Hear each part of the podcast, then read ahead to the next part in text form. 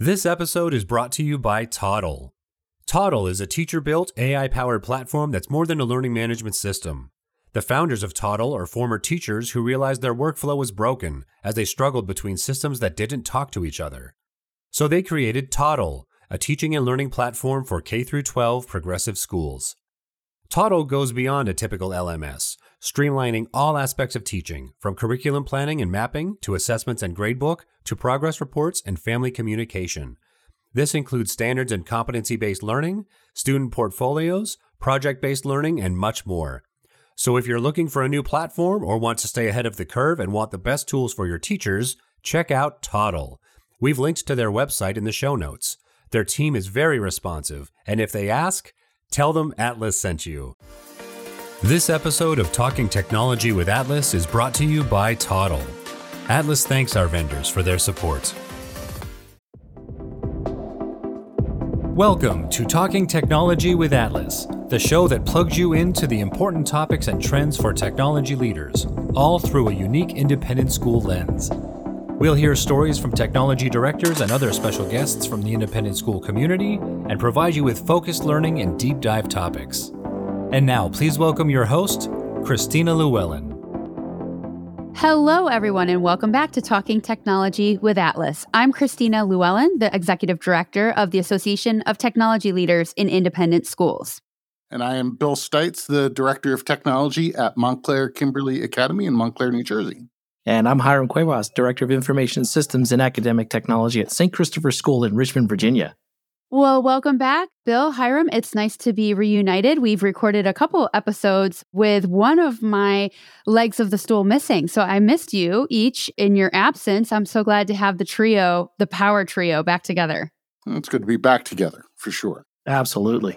So I've been thinking about as we wrap up the year, I've been percolating on how so many people do not plan to end up in the jobs they end up in, right? And as ATLIS is working through setting up this brand new certification program that we're launching in the spring of 2024, I've been thinking a lot about how not only did tech leaders not really aspire to be in those positions when they were young, like it's not like I'm a firefighter, I want to be a nurse, I want to be a cop, right? It's like you fell into it. We've talked about how you guys fell into your roles. Same with me. I didn't even know what an association was. So I didn't know I'd be managing an association. And so I've been reflecting on how sometimes life sort of puts these really unique opportunities in front of you. And it made me think in all those intro podcasts that we've done together, I've never asked you guys, what was your first job? Where did this journey really start for you? Not the teaching thing. I know y'all were both classroom teachers, First job, first job? Yeah, like first job. So, first job, first job. During the summers, spent all my summers down in the Jersey Shore, and I was a beach boy. I rented rafts, umbrellas at the ripe old age of 12. I was sitting there in 12 and then 13 the following year, I rented bikes. And then it was a move into working in convenience stores down the shore. It was all summer jobs you could work at just about any age back then. Yep. My mom was like, no, you're not sitting inside all day. You're getting a job. Love it. Every morning, that's what I did. I can almost smell the surf and the sand and the ocean. How about you, Hiram? This Long Island boy delivered Newsday newspapers. Heck yeah. Throughout his high school career. And then right before I left for college, I worked for uh, an electronics company that developed the four sensors for Bank Street Rider.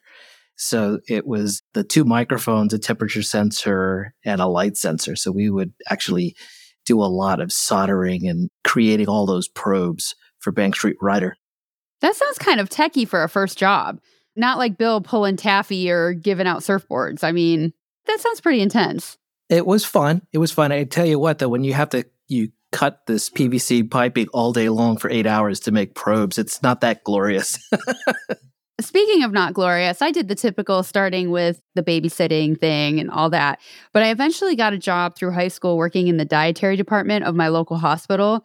So that was interesting, like doing the trays and cleaning up the dishes. And I kept that job for years because it was this perfect little window of 4 to 8 p.m. And I still had plenty of time to go out and have a social life. So look at the journeys, the long path we traveled. Well, I think that our guest today, first of all, she probably did not go into this field thinking this is what she would do with her life. But I also think that it's kind of cool to see how her journey evolved and where she's at now. So let's welcome to the show. Our guest today is Bonnie Ricci. Bonnie, hello, how are you? Hi, Christina. So good to be here. Thank you so much for this invitation. I'm just thrilled to be with you all. And Bill and Hiram, it's great to connect with you over this podcast, and I'm delighted to be here. So, Bonnie, you probably heard as you were joining the pod that we were talking about our first jobs. So, before we go anywhere and even tell anyone who the heck you're with, what was your first job? Well, great question. I love it. And Christina, you and I, I knew we had a lot in common. and I have to say that my first job was very similar to your first job, which is I also worked in the kitchen in the dining services of not a hospital, but the nursing home that was in the town where I grew up. I remember the weekend shifts that started. I had to be in the kitchen at 6:30 a.m. and I had nothing to do with the preparation of the food, but I was in the dish room and so watching all this disgusting food and cleaning all the nasty dishes that came through. That was how I spent my early mornings throughout high school. Yeah, I feel that in my bones. You've come a long way. So how about now you tell our audience who you work for and what you do now? I have the privilege of serving as the executive director of ICAISA, which is the International Council Advancing Independent School Accreditation. And ICAISA is a nonprofit membership organization that's wholly devoted to accreditation. Our members are accrediting organizations, and really the primary purpose of ICAISA is, as many say, to accredit the accreditors.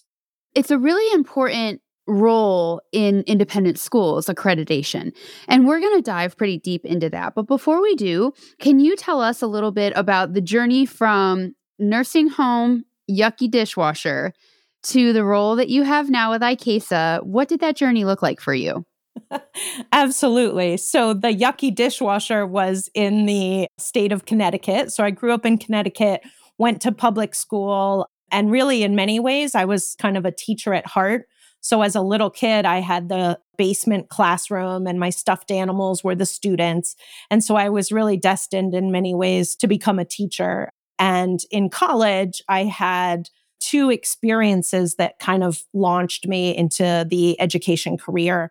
The first was that my college had a, a January term. And so I spent one of those months, it was my junior year, and I interned in a middle school math classroom as sort of a teacher's aide, teacher's assistant in the local public elementary school. And I loved that, had an incredible time and enjoyed hanging out with the students and, and learning how to teach. And so that was a great introduction. And then the second experience in college was deciding to major in anthropology, which not surprisingly has a lot of parallels to the work of accreditation and serving on a visiting team. So, those two college experiences really served me well for my education career. So, I spent a little over a decade teaching middle school math at three different independent schools. And while I was at the third school, I had the privilege of serving on a couple accreditation visiting teams and I also co chaired that school's accreditation self study. And so, really, that enabled me to catch the accreditation bug, and I was hooked. I think, in particular, what it did was allowed me to expand my understanding beyond the specific math classroom into, you know, sort of understanding schools as systems. And so from there, not surprisingly, I moved from the classroom to association work. And I served as the assistant executive director at AISNE, the Association of Independent Schools in New England. And it was there that I oversaw the accreditation process for AISNE's about 80 accredited schools. And again, I really loved that work. I loved connecting deeply with the people in schools. I loved really helping schools celebrate their journeys and their progress and setting the course for future directions. I loved thinking about training and how to help visiting team members feel ready to go. and how to help schools design and prepare their self studies. And so from AISNE, I found myself at ICAISA. And so I started here in this position in 2019. That's pretty incredible. And certainly, I think, goes to the point that I was making at the top of the show that none of us really planned to go into this space. So, before we dive a little bit deeper into accreditation, can you just tell us, like, you've been there since 2019. What does your day look like? What do you do? so, that is a great question. I think of the work at ICAISA in sort of these two buckets. One bucket is that, again, we're a membership organization. And so ICAISA serves as a professional network for accreditation leaders. And so a lot of my work is figuring out how to maintain and bolster that professional relationship whether it's providing opportunities for members to connect with each other and share best practices and learn from each other. And we do that through both in person events and online events. So it's that network that's a, a core bucket of ICAISA's work. And then the second bucket is I mentioned this earlier that ICAISA's role in many ways is to accredit the accreditors. And we do that through what we call a recognition process. And essentially, each of our full members, so just for example, here, the New Jersey Association of Independent Schools, and Bill, I know you're at a school that's uh, accredited by NJAIS. So, New Jersey, being one of our member associations, they go through ICAISA's recognition process. And it's actually quite similar to what a school would go through in terms of its accreditation process. So NJAIS prepares a self study where they document what their accreditation process is. And then in that self study, they're also showing that they are aligned with ICAISA's standards that define high quality accreditation. And so that recognition process enables associations to show that they're in alignment with ICAISA's criteria and standards. And so that is kind of the second big element of ICAISA's work. We have the associations that are part of ICAISA go through that process in a full, rigorous way every 10 years. And then in addition to that, there is an intensive mid year review at year five and then an annual check in as well. So, as I said, it's very similar to a school's process. And those two things, kind of maintaining that professional network and overseeing that recognition process, are really the core work of ICAISA. Well, no wonder your days are so busy. it makes me even more grateful for your time. That's pretty intense. I'm going to welcome to the conversation Bill because Bill, I know you're going through accreditation right now at MKA, and it's always kind of a big lift. So tell us a little bit about how that's going. What does that look like in your role, and what kind of role are you playing with getting your school through that gauntlet? Yeah, so it's definitely a lift, but it's a worthwhile lift. You know, it's one of those times where as a school, you get to kind of take some time and, and really look at who you are and what you're doing. And one of the things I always like to equate processes like this to is like, are we walking the walk? We say we do these things. Let's take that time and really stop and make sure that, you know, we're actually doing what we say we're doing and being held accountable to it. And I think we're very fortunate here at MKA to have our associate head of school for curriculum and professional development kind of like leading that charge and really taking ownership of that. And we're coming together at this point really as an administrative team to break those relative pieces out and to have each person take their respective chunks and work through each of those to gather some of that initial information that's then going to be collated and reviewed and put together by everyone. But it's a really deep process where there's a lot of questions and we're taking time out of our weekly administrative meetings to come together and have conversations and to answer questions and to ask questions and to figure out okay who's going to need to be able to be part of the answers to these questions that are asked as part of this process. And one of the things bonnie that you said that i thought that really resonated with me is that you thought of schools as systems or you were able to see schools as systems and i think that's an important point to make because on the IT side of things, we see the systems for which are under that quote unquote technology umbrella, but there are so many systems within each of the areas that are going through this process of accreditation or reaccreditation that technology touches, that it's often this question that I ask myself as a tech leader in the school what is my role in this process? Because those things that are firmly slated as technology, but all of those underlying systems that need technology support or that have that tied in often beg those questions. So, my question to you with this is where do you see technology leaders our roles in this process when going through reaccreditation or accreditation? Bill, I love that question. Thank you for that. And I can appreciate the challenges and the opportunities that are presented when a school is going through its intensive self study process. And I think at times the preparation of the self study can feel somewhat siloed or segmented, where you've got the lower school faculty working on this part of the self study. And then you've got the admissions team working on the admissions question. And then you've got the finance and the board working on the financial metrics. And while there's a certain necessity in documenting those various components of a school, I think in so many ways, technology, and I, I, think I might gain some bonus points with your listeners here. Technology, in so many ways, is the bedrock for a successful self study process. And so you've hit on a few of those points, Bill. But when I think about technology and how it can support the accreditation process, there's some obvious ways. So, sort of the back end in terms of a school taking time at the beginning of the process to think about what structures are we going to use to manage this process? What are some of those tools? Can we have some in house development of some tools or resources to support us? Or do we want to look to an external provider? And in fact, some accrediting associations offer their own portals to support schools with the management of the technology or management of the self study process. And so I think sort of those beginning stages, Bill, to answer your question of when to be involved, I think it's beneficial for technology leaders at their schools to really step up and make it known that they have skills and expertise that's really going to provide an important framework and a foundation for that self study process.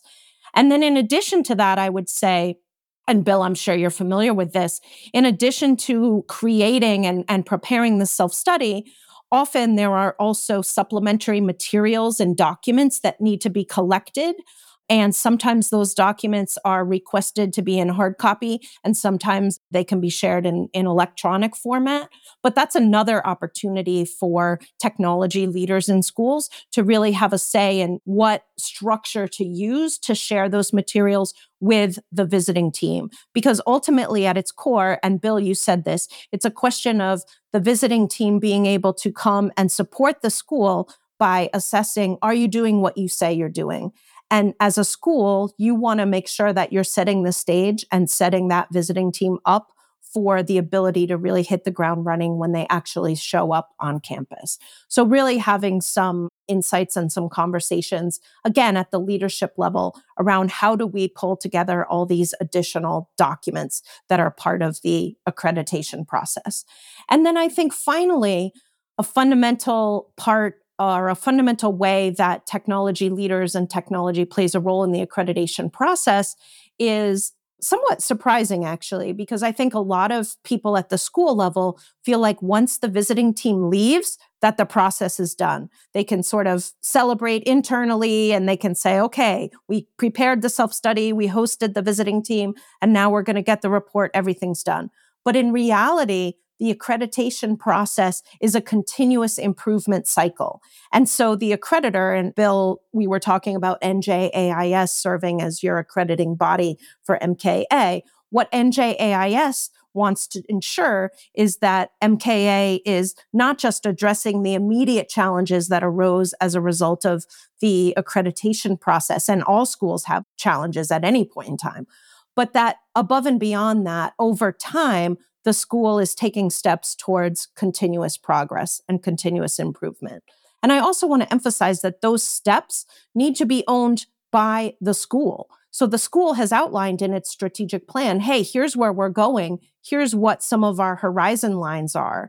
And so the accreditation process, when done well, dovetails with those. And so it's those continuous improvement metrics and markers where technology can continue to have a role in the accreditation process beyond the time when the visiting team does their work. And who's usually in charge of overseeing and making sure a school gets the self-study piece of it done ahead of the deadlines and all that. Bill Hiram, who who leads that? Or Bonnie too. I mean, at the school, what role leads that? In our case, it's our assistant head of school is in charge of it. And then they create the subcommittees as needed. And as I mentioned when I was first speaking, that's our associate head for curriculum and professional development, is where that lies with us. But I think ultimately it is the head of school who is ultimately responsible for that. But again, it's so large. I mean, it's a process that needs to be delegated and broken in chunks. But I think it's that top down from there. So, whether it's a head of school or an assistant head in some capacity, is this a once every 10 year thing or once every five years, something to that effect? I'll jump in here and share that the actual accreditation cycle is going to differ based on the association.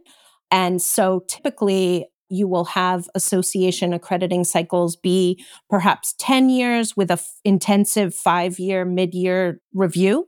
Some associations have a seven year cycle with a mid year at year three or four.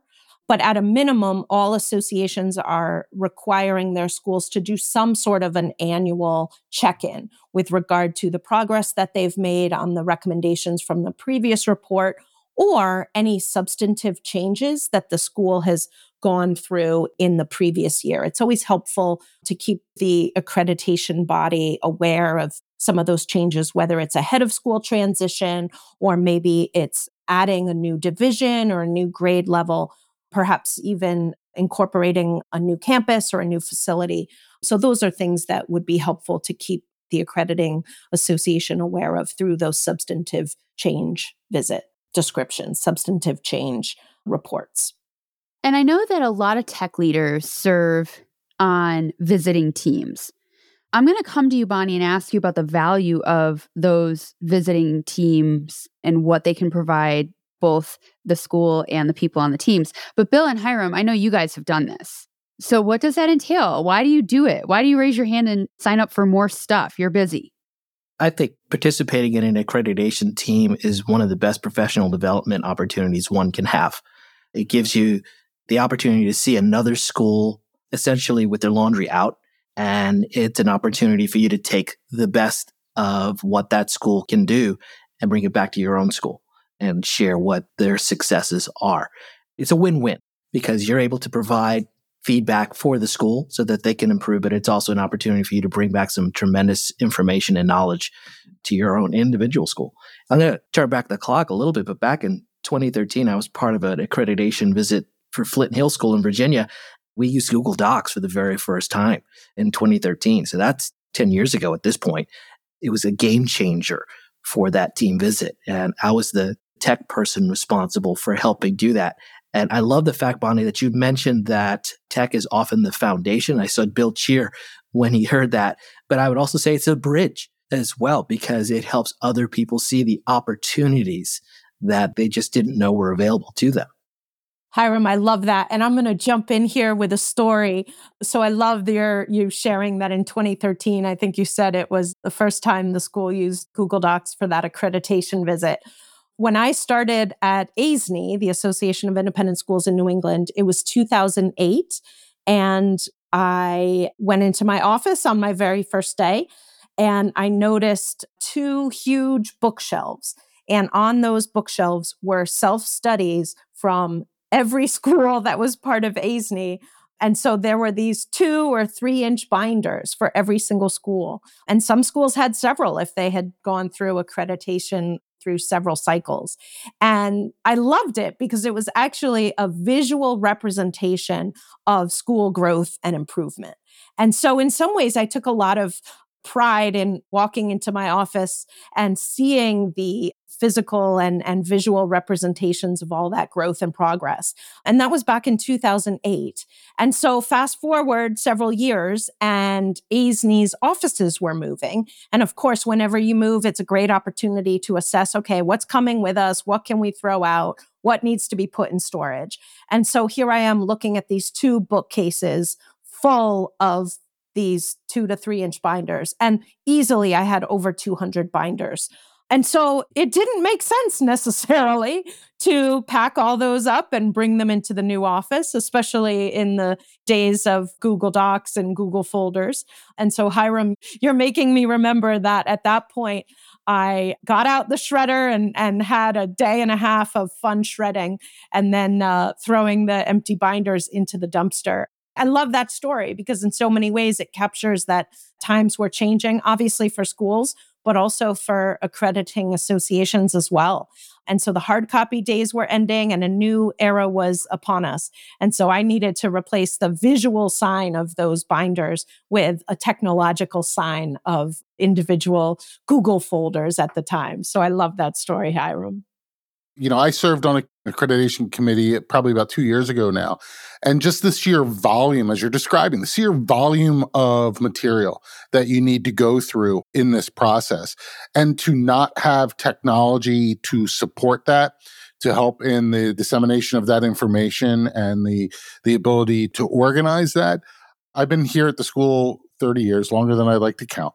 But I can remember walking into some of those rooms early in my career and just seeing the piles of those binders and the books and the materials and everything that was there. And it was, you know, to find it, you had to rifle through it. There was no ability just to, you know, search electronically in the folder. So I, I'm really impressed with the way in which technology has at least improved that process. You mentioned what it's like where technology at the school can help support bringing that information together and organizing it. But then there's also getting it to everyone that needs to come in.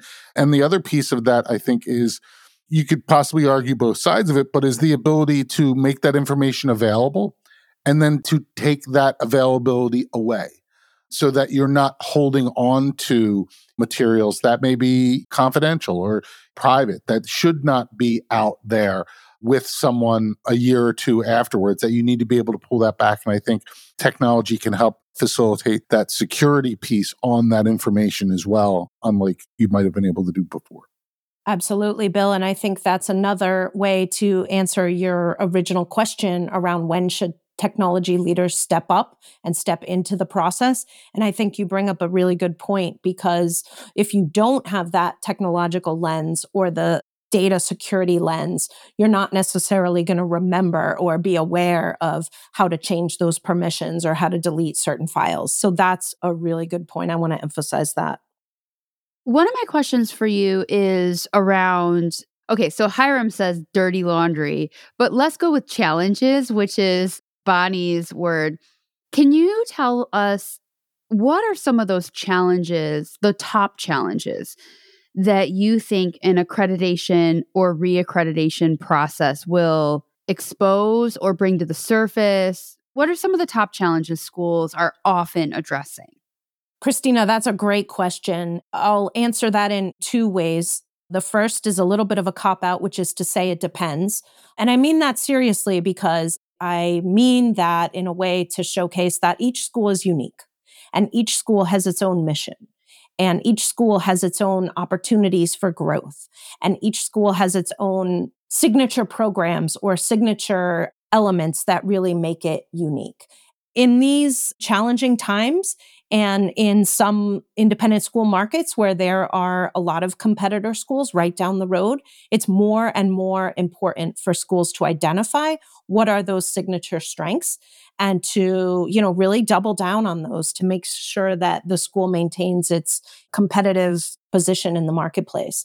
So it does depend. However, having said that, the second way I'll answer your question is to say that there are some common themes in terms of what the accreditation process reveals in terms of challenges that schools are facing. In fact, ICAISA has been fortunate to receive a grant from the Edward E. Ford Foundation, the E. E. Ford Foundation, to study a subset of those challenges. And in particular, what we are doing at ICAISA, we're, we're in the middle of this project to look at individual recommendations from visiting team reports. And in particular, we are looking at governance related recommendations. So, whether those are recommendations asking the board to double down on their professional development at the board level. Or maybe it's referencing time to initiate or review strategic plans. Or maybe it's something relating to the roles and responsibilities for individual board members. So all of these things are governance challenges that arise in visiting team reports. And so this study that we're in the middle of is looking at 504 individual governance related recommendations from schools. And we are taking that data and we are categorizing it and classifying it and slicing and dicing it to reveal what some of those common challenges are, and then ultimately to determine what are the resources that ICAISA or our member accrediting associations can provide to schools so that five years from now or 10 years from now, we're able to address some of those governance challenges. One thing I'll do right now is to sort of reveal some numbers that are hot off the press here from our survey. This is cool breaking news on Talking Tech with ATLIS podcast. exactly. You're getting these numbers even before our, our membership. I'm loving it. So, of these 504 individual recommendations, we categorized each one into one of three buckets. It was either a what we called governance fundamentals, meaning like really the 101 of governance. Things like as I mentioned, board professional development or board composition or examining your bylaws, things like that. And so 53% of the total number of recommendations fell within the category of governance fundamentals. Wow. We also had a third of our recommendations fell into the category of strategic. So, meaning strategic planning or generative conversations or board retreats. And then this was a surprise to me. Only 14% of those total recommendations explicitly referenced the financial position or the financial circumstances of the school. And so the fact that over half of these recommendations related to governance fundamentals was pretty eye opening. And of course, this provides some great opportunities for our member associations and for ICAISA to really double down on perhaps some professional learning for boards as a whole or for individual trustees. And I know all associations within ICAISA do that on a regular basis. But we're excited about having received that opportunity and that funding from EE Ford to really dive deep into some of that data specifically related to governance. You know, everyone says, oh, independent schools are facing a lot of governance challenges. So for us to be able to bring some data to those anecdotal stories, we're really excited about the opportunities there. Oh my gosh. I mean, that is breaking news. First of all, I definitely want to tip my hat to the Edward E. Ford Foundation because there's no other organization that's driving change in the independent school space on a really comprehensive, big picture level more than E.E. E. Ford. Absolutely what a fantastic project and ATLIS has been the beneficiary of it. I know many organizations and schools have been but oh my gosh are they moving the needle. So huge shout out to ee ford. How fantastic. But i think that you're finding that 53% of what you call governance fundamentals being the issue that doesn't surprise me because I think that at the risk of alienating folks or speaking out of turn, I mean, I've built a career in governance and reporting to a board. And there's got to be a little fire where there's smoke with all these issues around head turnover, and unhealthy governance practices. So I'm so grateful that you are digging into that. And kudos to the ICAISA leadership for seeing this opportunity to really put some quantifiable data out into the marketplace. That's so incredible. Absolutely. And you bring up some specific challenges as well that were certainly embedded in those recommendations. So uh, we're excited to be slicing and dicing that information for sure. I'm going to ask you in a minute, Bonnie, about some innovation that you've seen in the accreditation process. But before we move to that, I'd like to just quickly ask my co hosts. Bonnie mentioned, I mean, it's kind of inspiring. You think about accreditation and what it can do in terms of driving change, especially for schools to address these challenges head on.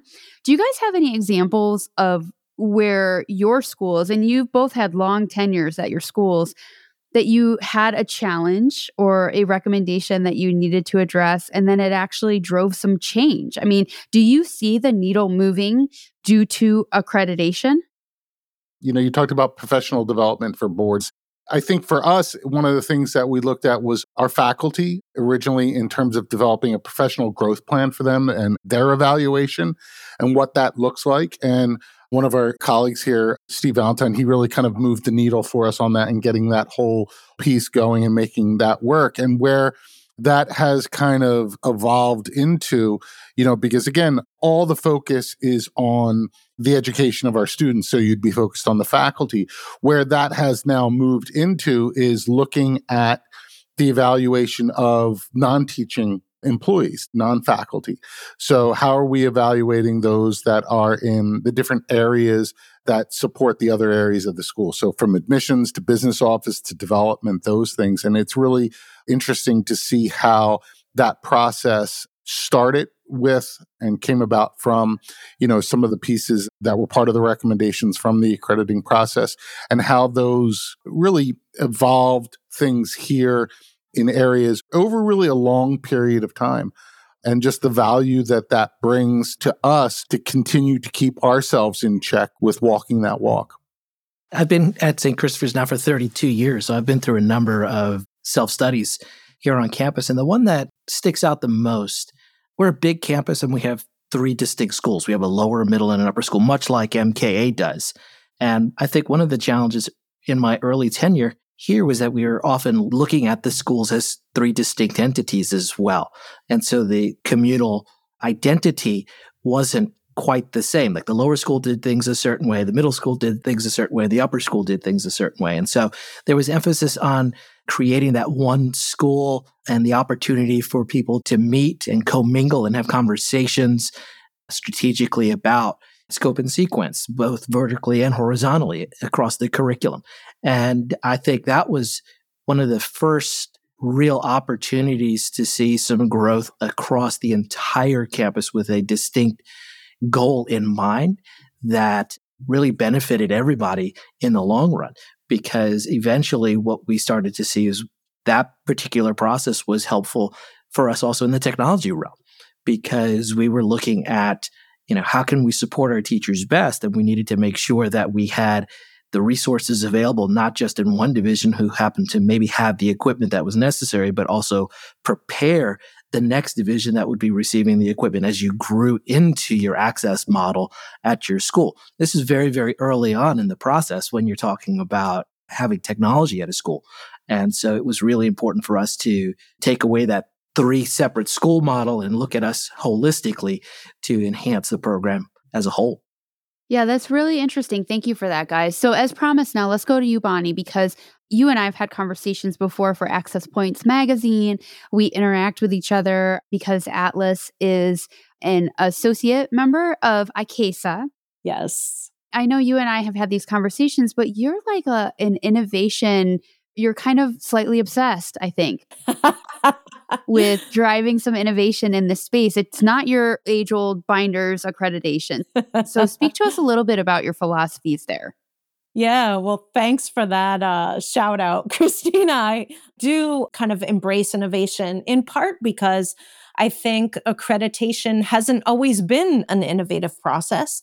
And I think the criticisms of it certainly were fair at some point, which is to say that the accreditation process has been criticized as, you know, keeping schools back in the dark ages or punishing schools for innovative efforts because they don't align explicitly to the particular accreditation standards. So, a couple of innovations. And I'm going to get to the first one by referencing Hiram, what you were just saying about the three divisions at your school and how, as a community, you were able to really make the self study your own by bringing those conversations together. And you spoke about the curriculum and scope and sequence vertically and horizontally. And so I think one of the innovations around the self study preparation are opportunities for schools to really own the self study process and make it their own.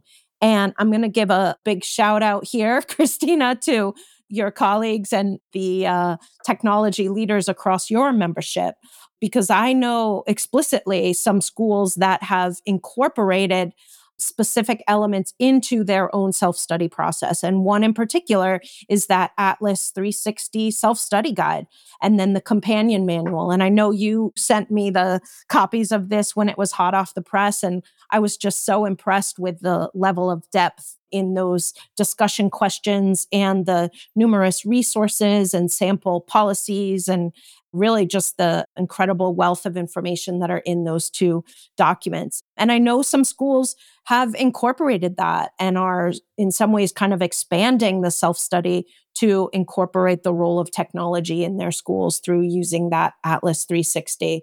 And there's other opportunities as well for schools to really make the self study their own. Some schools have created their own surveys of the parent community, specifically with regard to kind of the strengths and challenges at the school. And they're incorporating those results into the self study process and sharing those results with the members of the visiting team. Again, just to get that external perspective. And there's really so many innovations happening. Another is that some associations are offering schools different models of the self study. And Hiram, the VAIS, the Virginia Association of Independent Schools, was one of the first associations to do this. And that is to say that for schools that are going through the accreditation process for the first time, the model is a, I want to say, kind of cut and dry, straightforward alignment to the accreditation standards. Whereas schools that have been through the accreditation and the reaccreditation process are looking for a more robust process or perhaps a process that's specifically dovetailed with their strategic plan. That's a different model of a self study. So there's still that compliance aspect, but there's certainly plenty of information that the school shares with regard to its continuous improvement. And it's not just tied to the accreditation standards. So the different self-study models. And then third, and, and this is kind of cutting edge here, I imagine all of you have would have some interesting perspectives on this, but I think when we talk about innovation and accreditation, we have to talk about AI. And so can AI as a tool be useful to support schools in the self-study process. Obviously, I need to put this caution out there that that is to say that anything created by AI must be reviewed and edited for sure. It's not going to be 100% accurate, but it can be a real time saver. So I know specifically of at least one school, and I'm sure there's many more, that are using AI to sort of clean up their self study document. So their plan is to do the typical self study preparation, which is to have the various committees write their sections of the self study. But then they're going to put that writing into chat gpt and they're going to ask it to identify discrepancies or redundancies and as i said kind of use ai as a tool to clean up that final self study and so i think we really need to be asking these questions around how can some of these innovative tools like ai really support schools in their accreditation process? And i think accrediting associations that are part of ICAISA are asking these questions as well so, just very briefly, one of the things I mentioned at the beginning of the podcast was the professional network of accreditors. And we meet as a group twice a year. And so, our upcoming meeting is going to be just prior to the NAIS annual conference in St. Louis in February of 2024. And we have dedicated an afternoon of our two day meeting to AI and accreditation. So it would be lovely to get some of your uh, thoughts and input from some technology leaders who I am sure are in the midst of these exact conversations.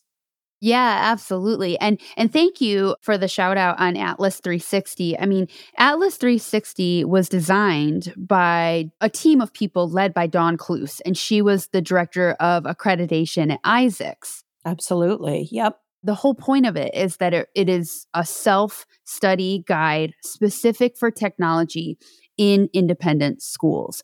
And so we do see schools using it as their self study specific to tech as they go through accreditation. But I also see schools using it just to audit themselves and think through things. So even if they're not in the depths, in the throes of reaccreditation on somebody else's timeline, some other accrediting organization's schedule, we're seeing that schools use the ATLIS 360 self study to ask those important questions. And by the way, it was updated last fall to include pertinent questions around AI. Oh, there you go. Perfect. That schools need to be asking about AI. So, what I'm really proud of, Bonnie, is that the accreditation bodies have so many balls in the air because schools are such a complex ecosystem that I'm really proud that ATLIS keeps its eye on a very specific ball, and that is one of technology and innovation in our schools. And so our ATLIS 360 self study questions are always going to be kind of cutting edge. Like we're going to make sure we ask the questions that schools are juggling and dealing with right now. But I love to hear about how you guys are looking to embrace AI in appropriate and thoughtful ways. That's really incredible. I think it speaks to the fact that just like ATLIS is paying attention to tech, ICAISA is paying attention to best practices in accreditation. And it's really a testament to your organization. Thank you, Christina. Yeah, I think accreditation and innovation have to be explored so that they can legitimately be in the same sentence together. Love it. You know, you and I have also a cool experience to talk about.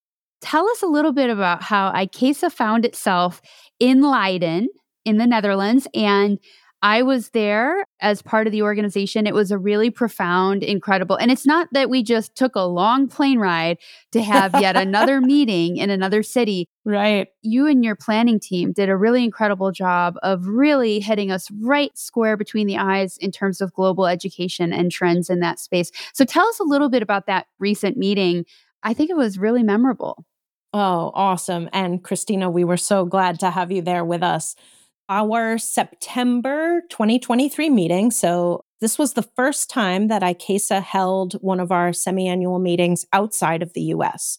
The meeting was in Leiden, the Netherlands, which is about a half an hour train ride south of Amsterdam.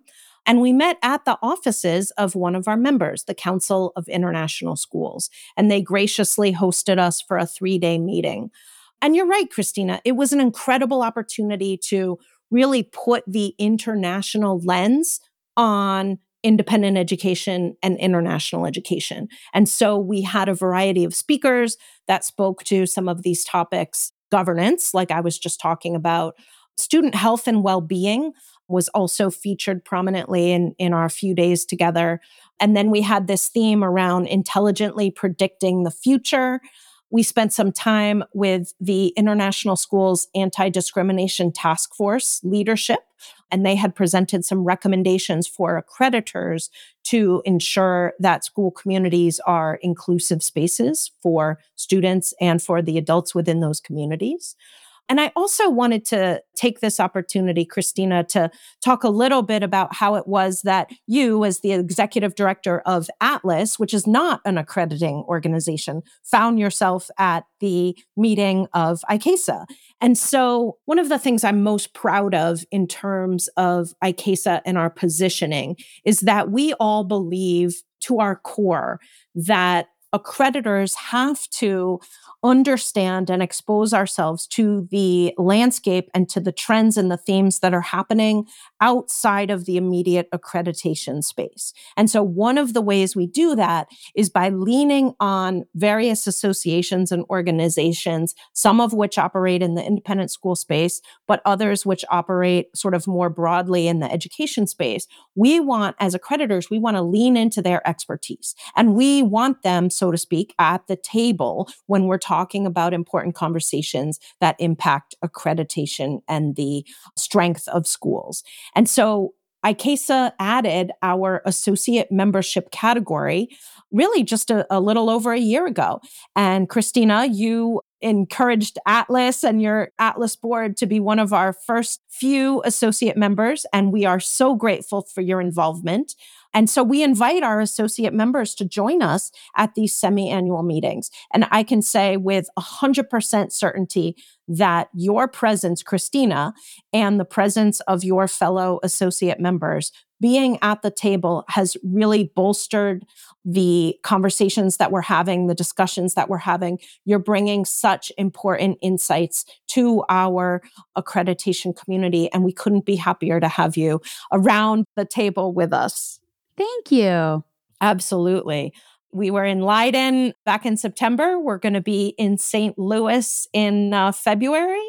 We're just really excited to have these two in person meetings a year to really bolster that professional network and ensure that the accreditation process is beneficial not just for schools, but ultimately for the experience of the students that are in those schools. That's what it's all about for sure.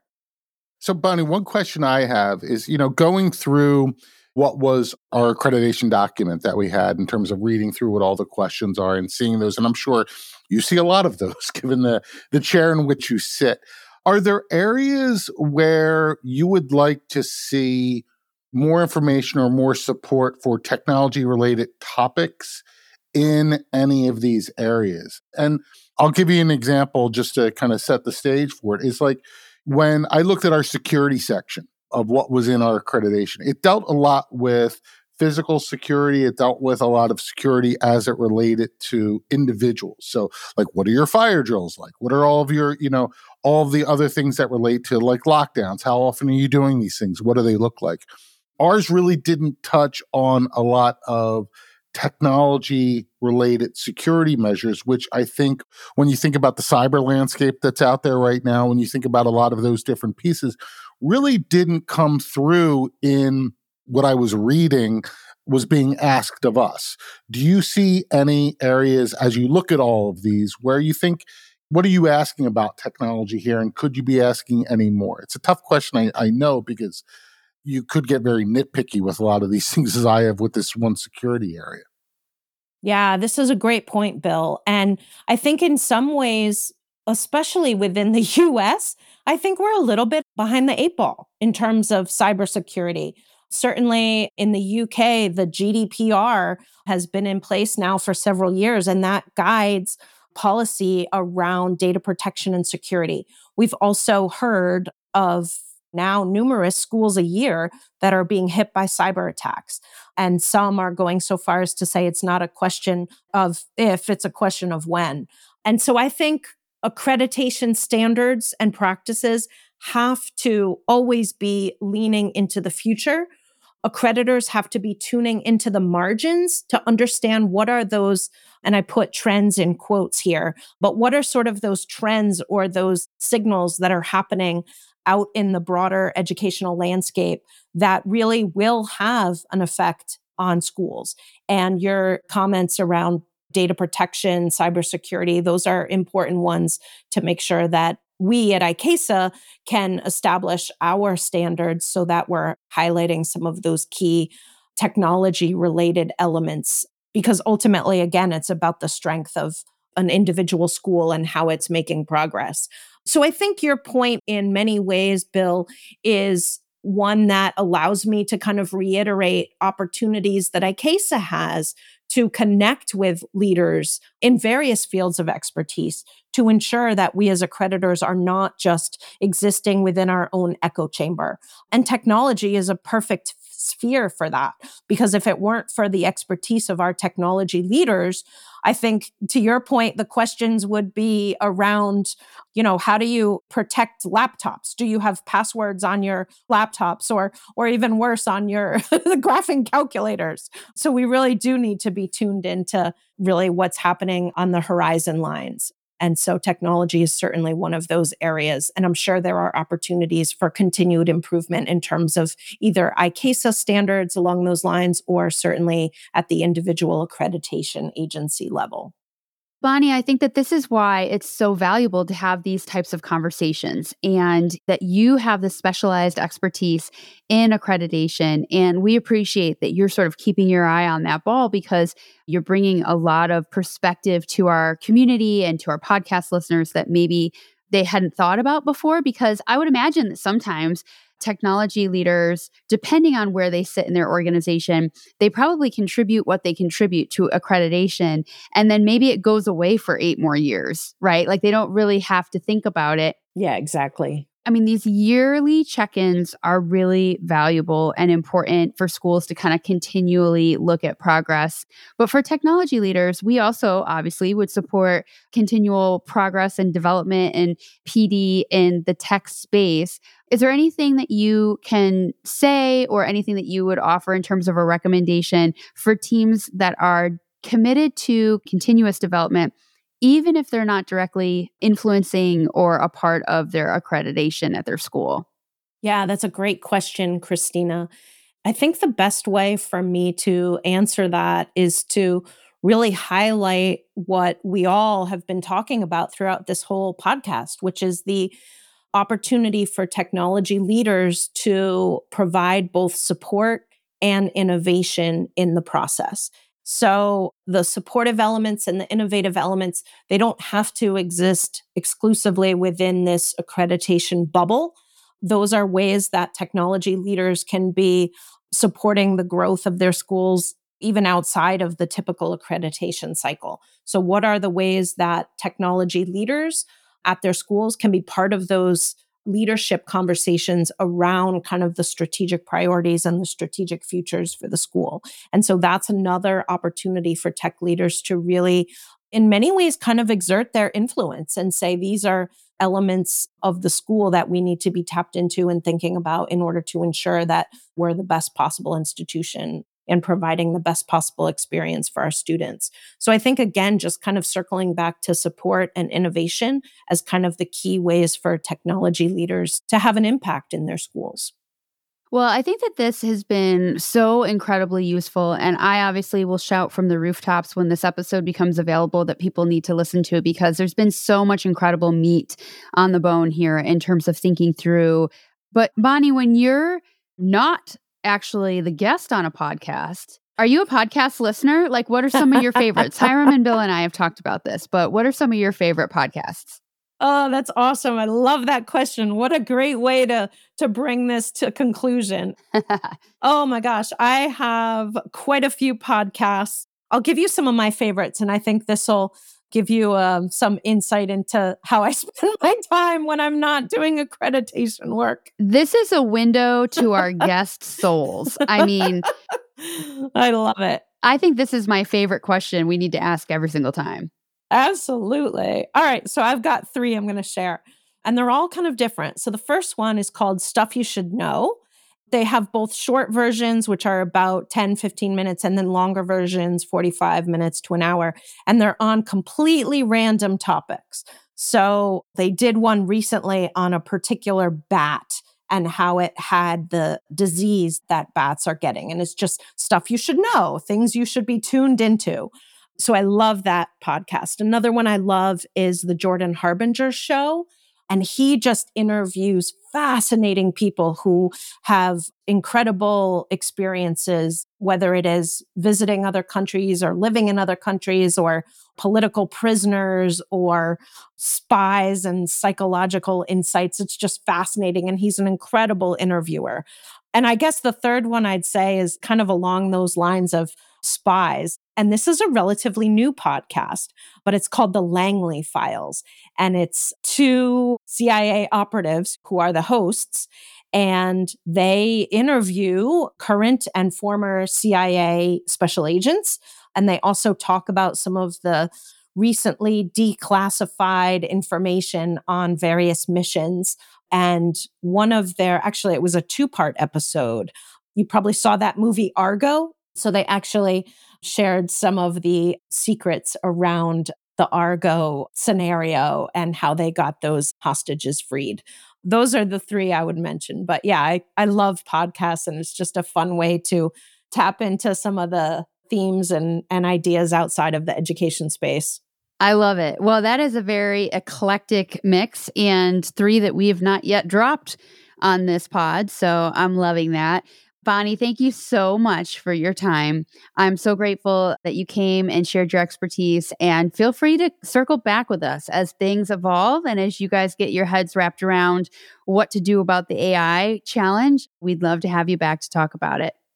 Absolutely. Well, thank you, Christina and Bill and Hiram. So great to connect with you both as well. And let me just say, thank you for hosting this podcast. I've listened to a couple of the episodes, and you're just bringing such great insights to the broader educational industry. And I know it's a new endeavor. I just really appreciate having the chance to hear from some of the leaders that you've been interviewing. Thank you also for this opportunity to share a little bit about ICAISA and how technology is so interwoven into the accreditation process. It was a pleasure to chat with you all today. Thank you, Bonnie. Appreciate you. Thanks for saying that. Thank you so much, Bonnie. Yeah, it was great to have you here, Bonnie. Thanks. So, guys, as we wrap up yet another episode, I don't know about you, but I'm so pleased that we had Bonnie to kind of deconstruct accreditation a little bit because I would imagine that at schools, maybe it elicits some eye rolls. Like, how do you guys fit this in? That's my question, right? It's like when you have a million things going on and then it's your year, you've cycled into your reaccreditation. Does that like send you like your stress levels through the roof? Or is it just something you're used to at this point? I think there's a certain degree of stress just because of when you look at the sheer volume of information that you need to produce, you're like, there's so much here. But if you chunk it, if you put it into the pieces that, you know, each person is going to be responsible, and then you take the team approach. You get together, you sit down, you do it as a group, and you really just kind of tackle it and get it done. And again, I think so much of it is work that really you can use not just for the process, but really you can use in the next five years until you get to that five year mark where you've got to reassess. Because I think it can work as one of those guides that you use at your school to help drive change, drive innovation, and really, again, hold you to who you say you are as an institution. It's interesting. I've never thought about accreditation as a team building exercise, but you just dropped that bomb here at the end of the episode. That's kind of interesting. Hiram, is it team building? Absolutely. Better than a ropes course or I don't know about a ropes course. I mean, there's there's some excitement there, but if you really take the accreditation process and, and realize that you get out of it what you put into it. And so much of that is setting the stage early on with your team members because at the end, you really want to have a deliverable that benefits the school as a whole. I know Bill and I have served in varying capacities as visiting committees for educational collaborators when we're looking at different schools in the IT side of the house. And you can tell when some schools have shortchanged themselves by not doing the work ahead of time versus those schools that have given you absolutely everything that they want you to know in order for you to write the recommendations that they need in order for their schools to take it to the next level. So, in other words, the moral of our story today is get psyched about accreditation. Absolutely. Exactly. Well, man, we had the perfect guest today to talk us through that because I'm excited about it. Maybe because I don't have to do it myself, but I'm loving this conversation. And again, I'm loving that she was able to walk us through some of the big picture things. Wasn't that incredible? Great stuff. Let's get pumped. pumped for accreditation. All right, with that, we'll sign off. This has been Talking Technology with ATLIS. Thank you so much for joining us and being a part of this journey with us. As I've said on social media to some folks, this has quickly become one of the favorite perks of my job, and not just because I get to hang out with you guys. Thank you, Bill. Thank you, Hiram. Have a great day.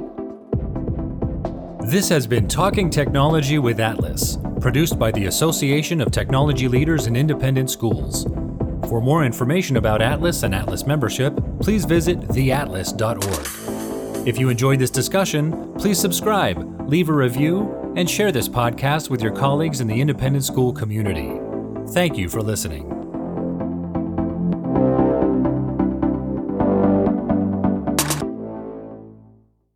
This episode has been brought to you by Toddle. ATLIS thanks our vendor partners for their support.